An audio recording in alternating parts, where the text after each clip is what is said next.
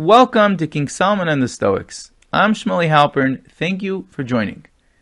Today I'd like to discuss the concept of evil and suffering in the world through the eyes and perspectives of King Solomon in the book of Ecclesiastes. You know, when life goes well, when everything flows, work, family, recreation, the economy's good, the sun is shining, it's not too hot, it's not too cold, we don't search for the deeper meaning of life. We're content, we're satisfied. Why should we look deeper? However, when difficulties arise, whether they're in the world or in our families, in our personal lives, in our friends, whatever they may be, but when difficulties arise, we begin to question. We'll begin to wonder what's the purpose of all this? When people get older, life becomes more difficult also. We begin to question why are we here? What's the purpose of this? There's so much suffering in the world. What is it all for? So, the basic framework for trying to develop some understanding for the existence of suffering, the existence of evil, is going to be the concept of free will. But before we get there, let's take a look at the words of Solomon here in chapter 1, verse 13 of Ecclesiastes, where he says, My heart gave me to go and search and, and wander through the wisdom that I had to understand deeply the happenings under the sky, under the heavens. So Solomon is telling us that he had wisdom, and through his wisdom, he sought to understand that which is happening in the world around him. The Targum, the Aramaic translation, explains that this is a reference to the book of Kings, where Solomon asks God for wisdom. And if you look over there, the nature of his request to God is that I'm a young king, says Solomon, and I need to guide the people. In order to guide the people, I need to understand good and evil. And we have to understand what was he asking? Perhaps what Solomon means to ask of God is in order to guide the people. And when you're guiding a nation, there are so many individuals who are inevitably going to suffer through one tragedy or another. How can I guide them through that suffering? In order to do so, I need to understand the context of good and evil. I need to understand a context, a framework wherein I can place the concept of suffering so that I can guide, I could console, I could comfort, I could strengthen the people in my care. I am young, God, says Solomon. I need help. And God responds and grants Solomon the great wisdom that he had. And this is incredible. That means that the great wisdom of Solomon, the wisest of all men, it stems from one place, from a search to understand the deeper meaning of life that can give a context to suffering so that he can strengthen and comfort the people in his care. Unbelievable. So, what exactly does he discover? And how can we learn from there? How can we apply it in our own circumstances? And how can we use these ideas to strengthen others? Let's try and dive in. Well, let's take a look again at verse 13. Solomon says that his heart moved him to go and search with wisdom and seek out the deeper meaning of everything that happens under the sky, under the heavens. And he sees that it's a, the whole, the entire matter is evil. The word used, which is important in Hebrew, is ra, typically translated as evil. But we'll get back to that soon. And he sees that it is all the evil that God has given to man to suffer through it. Doesn't seem very positive. But let's move on. And he goes on to say in verse 14, I saw all the actions, all the things that happened under the sun, and all of it was futility and a vexation of spirit. It was all troublesome, all annoyances, the daily grind of life, the troubles that people have to undergo. And he goes on to speak further about the things that are broken, about the yearning and search for people that they have to, to go ahead and, and search out their sustenance, their bread, to put bread on the table, the difficulties involved. The way everything rises but only then falls. Things grow and then they wither people grow and then they start to decline as they age, and so on and so forth. And that seems to be his perspective. And he goes even further, we're going to skip a verse, but he goes even further to say um, in verse 18, the last verse in chapter 2, he says, With more knowledge, with more wisdom, is greater anger, is greater vexation. And the more understanding, more pain. And the Sforno says an incredible thing. He says that what Solomon is talking about here referenced it in the, in the, he referenced this idea in the verse before. Solomon is referring to the knowledge that the philosophers of the world have. And he says there's two approaches. You can look at the world that it has no creator, no one guiding it. And it is what it is. If suffering comes a person's way, that's the way of the world. And there's nothing to do about it. But says Solomon, it still hurts.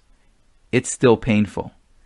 And he goes on to say, and if you have deeper understanding and you come to the conclusion and you work with a knowledge, with a relationship, with a creator who guides the happenings of the world, you have more pain. Because you wonder where is the this creator, where is God guiding the world to? What's the purpose of the suffering? Where does it lead people? What's the end goal? And so either way, the end result is either anger, frustration, or even more pain. So, what's the answer? What's the answer? Where does Solomon's wisdom that God grants him in order to be able to guide the people? Where's the answer? Let's continue. Rashi tells us that the wisdom that we're referencing here in verse 13 is the wisdom of the Torah.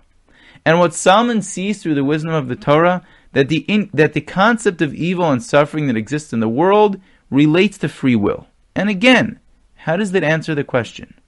At the end of the day, look around you. Look at the suffering in the world. What's the purpose of all this? Where does free will come in and how does it answer the problem? How does it answer the question? So let's try and understand. What is free will?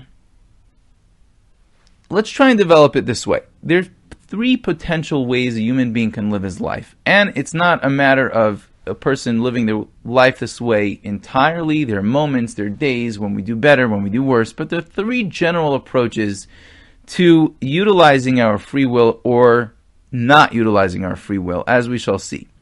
The first and lowest approach would be to just allow the world to act upon you, to never be proactive, to always wake up in the morning and whatever it is that's pressing, you do, or to follow every whim and desire. Obviously, that is not how a person can be successful. That's not how we would imagine a person reaching their potential. That is the lowest level. That's level number one. In order to be a human being, you need to be proactive. You need to choose. You need to step beyond your circumstances. You need to be able to say no to desire. You need to be able to keep your mouth closed at times, even though you want so badly to say something, and so on and so forth. That's the starting point of what it means to be a human being.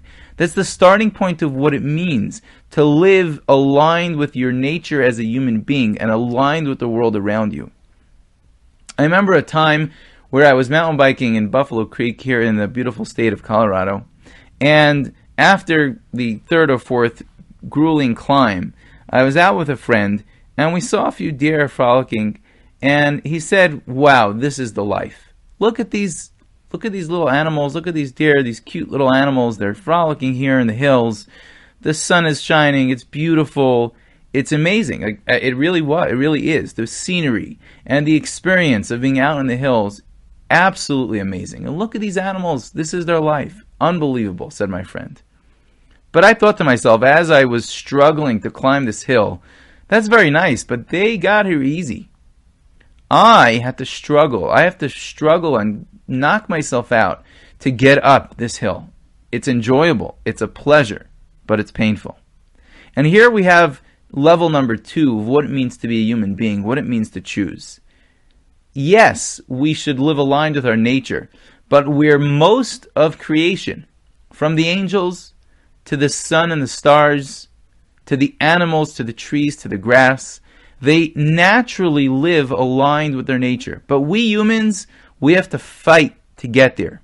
We have to fight our desires that attempt to remove us from the world, to paraphrase the words of the sages and the ethics of the fathers. We have natural tendencies, we have laziness, we have all these things that we need to battle in order to properly live aligned with our true nature.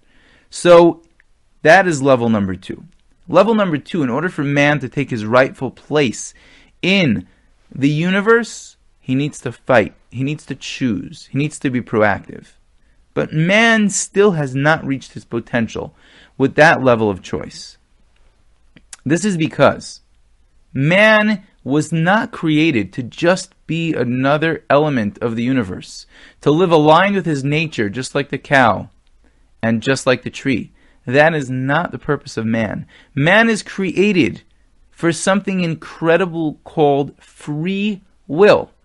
Let's analyze that word for a moment. Free will is truly free.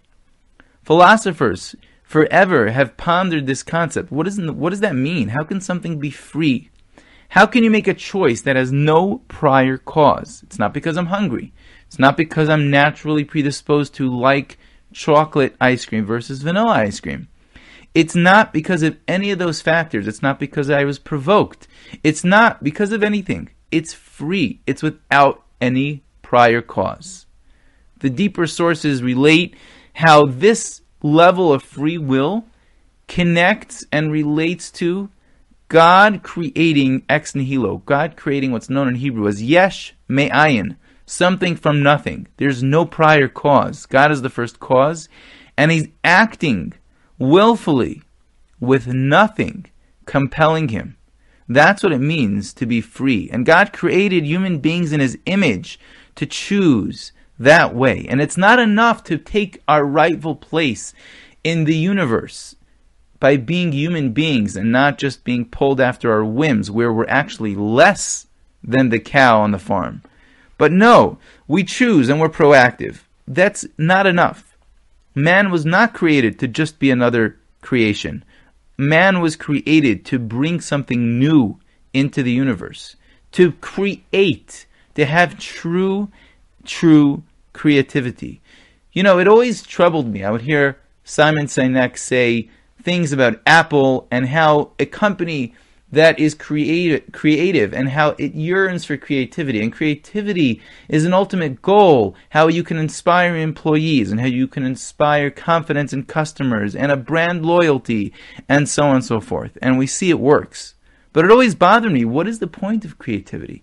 What is the point of creativity for creativity's sake? And I think here we have a little bit of an inkling. Creativity is an expression of divinity in its highest level. Now, obviously, the highest expression of creativity is not necessarily creating an iPhone, but we'll develop that in just a little bit. But for a moment, let's focus. Creativity is a divine act when it is truly creative. Truly creative means there's no prior cause, it's a new invention, it's a miracle. Free will is not understandable within the laws of cause and effect. It is not accessible within the mindset of looking at nature around us and understanding how a tree works and how a cow works and how a computer works and turning around and attempting to understand free will. That won't work because free will is truly from another realm. It truly is from another world. It's new. It's creation ex nihilo. Now, in order to tap into the power of true creativity, of free will, you have to have faith. You have to see yourself as a creation of God. Because if you don't believe in a creator, if you don't believe that there is anything that exists beyond, from outside of the system you see, so there's no such a thing as something new ever. Everything, as Solomon says, there's nothing new under the sun. Everything is old. Everything is a repeat, a cyclical repeat of what was. There's no such a thing as new. But when you have faith, when you recognize a creator, and you understand that the world was created new, it was created ex nihilo, it was created from nothing, you can begin to tap into what it means to be created in the image of God, and to yourself establish and build your creativity to create something new. That's step number one. Step number two. Let's understand that every being, as we may have mentioned before, every single being, from the highest angel to the grass, to the ground, to the earth, to the trees, to the animals, every being is created with a specific purpose, with a specific nature, and it sticks to that nature. Only man has the ability to choose. Only man is not naturally aligned with his true nature. Only man has free will. What is the purpose of this free will? Where is it supposed to lead us? Why did God create a system? Why did God create a universe and create man who stands beyond, who stands outside that world and is supposed to bring something new, creativity into that world? What's the purpose of such a system? Why the clash? Why place free willed man in the image of God in an environment that pulls him to act in a way that he's simply acted upon? What's the point? What is the point? And in the truth, we can ask what's the point of creation in general. So, just brief review God is the ultimate good, and God wishes to bestow the ultimate good. And the way that occurs is when, can God, is when God can bestow of himself to another. And so God creates a being that can most enjoy the closeness and connection to God. And that being is man, free willed man.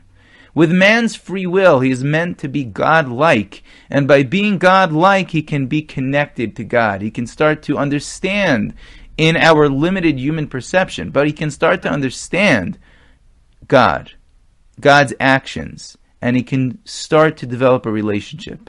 And that relationship is the ultimate good. This world that we live in, we struggle to develop that relationship because we live in a world where God is not apparent.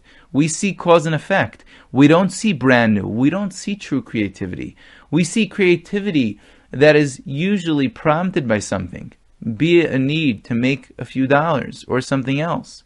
But true, true creativity is something very rare.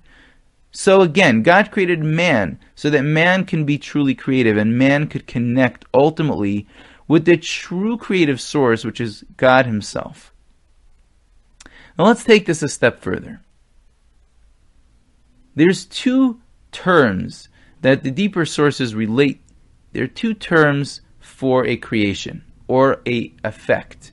One is those two words themselves that we just used. One is a creation, and one is an effect. What's the difference between a creation and an effect? We know cause and effect, and we know creation. What's the difference? Well, let's think about it for a second. When you create something, if you're a builder and you built a building, when you walk away from the building, there's no clear connection between you and the handiwork that you've labored so hard and the sweat and tears that you put in to build this edifice. There's no uh, there's no obvious connection. There's a clear disconnect between the creator and the created being. That's what it means to be to create. That's what it means to be a creation. To be an effect is to steer your cause in the face and to very clearly realize this is the cause and this is the effect. Creation is new, as we mentioned. Creation is ex nihilo, but cause and effect, you see the relationship in a much more clear fashion. Here lies a deep secret. Man is a creation. Whereas, in a certain sense, the upper spiritual realms, the angels, are effects. They're effects that can, so to speak, see the fact that their cause, Hashem, God, brought them into existence. But man and the world around us, the lower realm that we inhabit, alone is a created entity ex nihilo in the sense that it doesn't steer at its creator, at its source, and see it clearly. It doesn't. It seems to be like the house, it seems to stand on its own feet. But here is a deep choice that we all make all the time. And the more we understand this, the more we'll tap into the true meaning of life. We have a choice. The choice is do we see ourselves as independent beings existing independently of our Creator? Or do we go back to the first moment of our existence and recognize our entire existence is reliant, is dependent upon our Creator?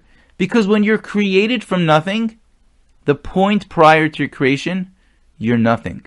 And if you can tap into that sense that it is God Himself who brings you into existence and continues to sustain your existence. And without that, you're nothing. Then you have the deepest connection to your Creator. You have the deepest understanding of your Creator. However, if you step one step away from your source and you don't look to the first moment of your existence, instead you see yourself as a fully independent and self contained system, then you are like the house, the edifice that does not look to its builder, does not see its builder, and you're very, very distant. In that sense, when the world does not look to its source, When the world sees itself as independently owned and operated, it is as distant from good as it can possibly be. But when the world, specifically this world, that is created, that is seemingly independent, and that has such creative force, whether it's the creativity that man possesses or the book of Tanya, the great Lubavitcher Rebbe points out the incredible creativity that exists within the earth, within the land. That it, you can plant one seed and who knows what will sprout. Tree that can go ahead and provide fruit for generations. There's incredible creation ex nihilo happening within this earthly realm that we inhabit, but it's an expression of divinity. If we see it as such, the goodness prevails. God continues to bestow goodness upon the world. The system flourishes. Creativity is supreme, but in the good sense. Atom bombs are not being built, but apple trees are being planted. Creativity in its good sense, divinity is being expressed. But when we turn the other way and we see ourselves in the world as an independent thing, then what happens with creativity is the atom bomb. That is exactly where things go. That's the choice. As the Torah relates, God says, I give before you today blessing and curse, life and death. Creativity can build, creativity can destroy. Creativity can create life, creativity can bring death. It is up to us. It is our choice. Let's go back. Let's return to the subject. Let's try and tie this back into Solomon's general theme here. So again, Solomon says in verse 13, I've put my heart, my heart has moved me through the wisdom of Torah to go ahead and look at what's going on in the world. And as the Targum translates into Aramaic, this relates to Solomon's quest to be able to provide meaning and context to people who are going through suffering. And the answer is free will. And how does that help us? Let's take this another step. The Sforno, the great commentator Sforno, explains that when Solomon says everything that happens under the sky is evil, the word used is Ra. Now, Ra, typically tr- we translate it as evil, but if we think about it deeper, it actually means deficient. It means something chopped off, like as if you were on your way to a destination but didn't quite get there. That's what Ra is. That's what evil is. Ramosha Chaim Luzzatto, the Greek Kabbalist Luzzatto, explains that evil and suffering, when taken in its own light, it's negative. It has goodness when it is part of a broader framework. What is that broader framework? Let's continue here in the words of Sforno. Sforno says that what Solomon is relating the word evil, the word deficient, the word cut off, to in this verse is the very quest for meaning. The very search, the very the very concept of understanding and wisdom is deficient. And here lies an incredible secret. The sages tell us that the word Adam, the word man, relates to two things. One to Adama, which means the earth, and two to the word Adame, which comes from the verse which says Adameh l'Elyon will be God like. And there's an incredible secret here that the Maharal relates, that great 16th century sage, as well as Sforno here, the commentator in, in Ecclesiastes. And that is that man should understand that his knowledge, his existence, is something that is potential, but it is not actualized. And there's something very deep. Man shouldn't think of himself as a self contained perfect system. He shouldn't think of his understanding, his ability to understand, his ability to search out wisdom as something complete, as something that is, but rather he should see it as something that is developing, as becoming. The Sforno says the following powerful words. I'll read them in Hebrew and translate. Avol yishtadel lihidamos elav liratzon lefanav. Rather, a person should attempt to be God-like, to be pleasing, to attain a connection with God. That's the purpose. We exist in potential. And every time we come closer, every time we develop and express our divine creativity, we come closer to God. And that leads us to another level of creativity. We now have the ability to express even deeper creativity. And when we do that, we come closer. We understand God and His ways better, and that gives us the opportunity to develop even deeper creativity and so on and so forth. That is what it means to be a human being, the greatness of the human mind. So let's go back to our question. What's the meaning that Solomon is giving? Well, the meaning is as follows. He's telling the world there's suffering in the world because it's distant from its creator. But the world's distant, distance from its creator, man's distance from his source, is something that allows you to express your individual divine voice and allows you to connect to your source in the deepest way possible. That could only be from a place of distance. Only man who sees himself as a created being can turn back and realize that at my very, very first, very beginning, beginning moment, I went from nothing to something. And I'm so absolutely dependent on my, my creator. I have such a deep bond of love with my source, with my source of life. Only man and the physical realm we inhabit can accomplish that. And therefore, there needs to be free will, and sometimes we choose incorrectly. There needs to be distant distance from the source of goodness, the good, the source of life, and so therefore, sometimes there's deficiency, which leads rise, which leaves room for suffering. But the purpose of all that is the ultimate good of connecting with our source, connecting with God. And the world has not reached its potential yet. God willing, when the framework is complete, when the picture has been finalized, we'll see how the deficiency itself gave rise to the most incredible good. And each and every person who experienced suffering will find true meaning in that suffering. And as the as the as the great singer of Israel, Solomon's father King David says, we will look back and we'll be like dreamers on all the suffering that we experienced in life and that the people around us experienced. We'll see how it was all a dream, but in retrospect, the reality was something good, something pure, something that was life itself. Thank you for listening. Have a wonderful day, wonderful week, and all the very best.